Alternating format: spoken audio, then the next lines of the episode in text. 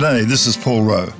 In February 1942, Japanese air ace Captain Mitsuo Fuchida led the surprise bombing attack that devastated the US fleet at Pearl Harbor. Ten weeks later, he led the first of 64 attacks on the mainland of Australia around Darwin. When a single uranium bomb vaporised 140,000 residents of Hiroshima, war in the Pacific came to a frightful end. Fuchida viewed the desolation the very next day, and he was numbed. The disillusioned samurai withdrew to a solitary life on a farm. The warrior code Fuchida had lived by evaporated, and he had deeply troubling questions. How could the human heart be turned from war? How could you escape the cycle of hatred breeding hatred?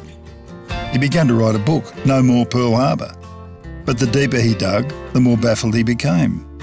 The people of the world must genuinely want peace. This would require nothing short of a complete change of human nature. He despaired of finding a solution. Answers came quietly. First, gladness at the miracle of spring, a gift from the Creator.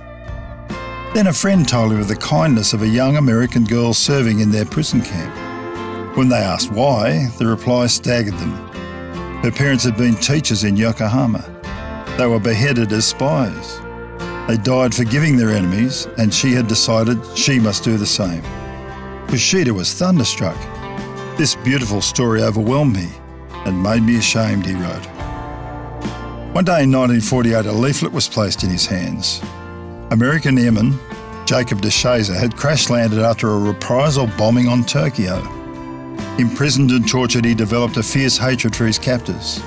A New Testament came to him, and by the time he passed it on, he was a changed man. Jesus' life story had delivered him from the bitterness that consumed him. The American returned after the war to share that transformative story with the very people he'd despised.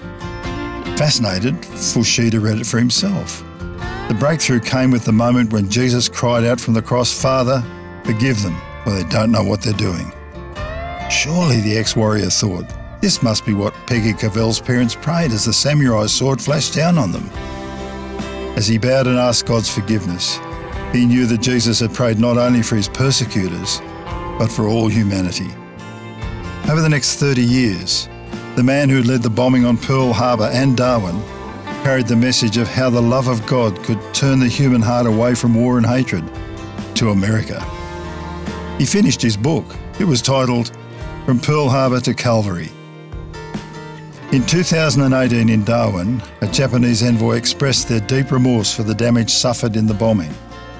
The spirit of reconciliation that changed Peggy Covell, Jacob DeShazer, and Mitsuo Fuchida was leaving fresh footprints on Australia. If you'd like to know more about Australia's Christian heritage, go to theoutbackhistorian.com.au. This has been Paul Rowe. I'll catch you down the track.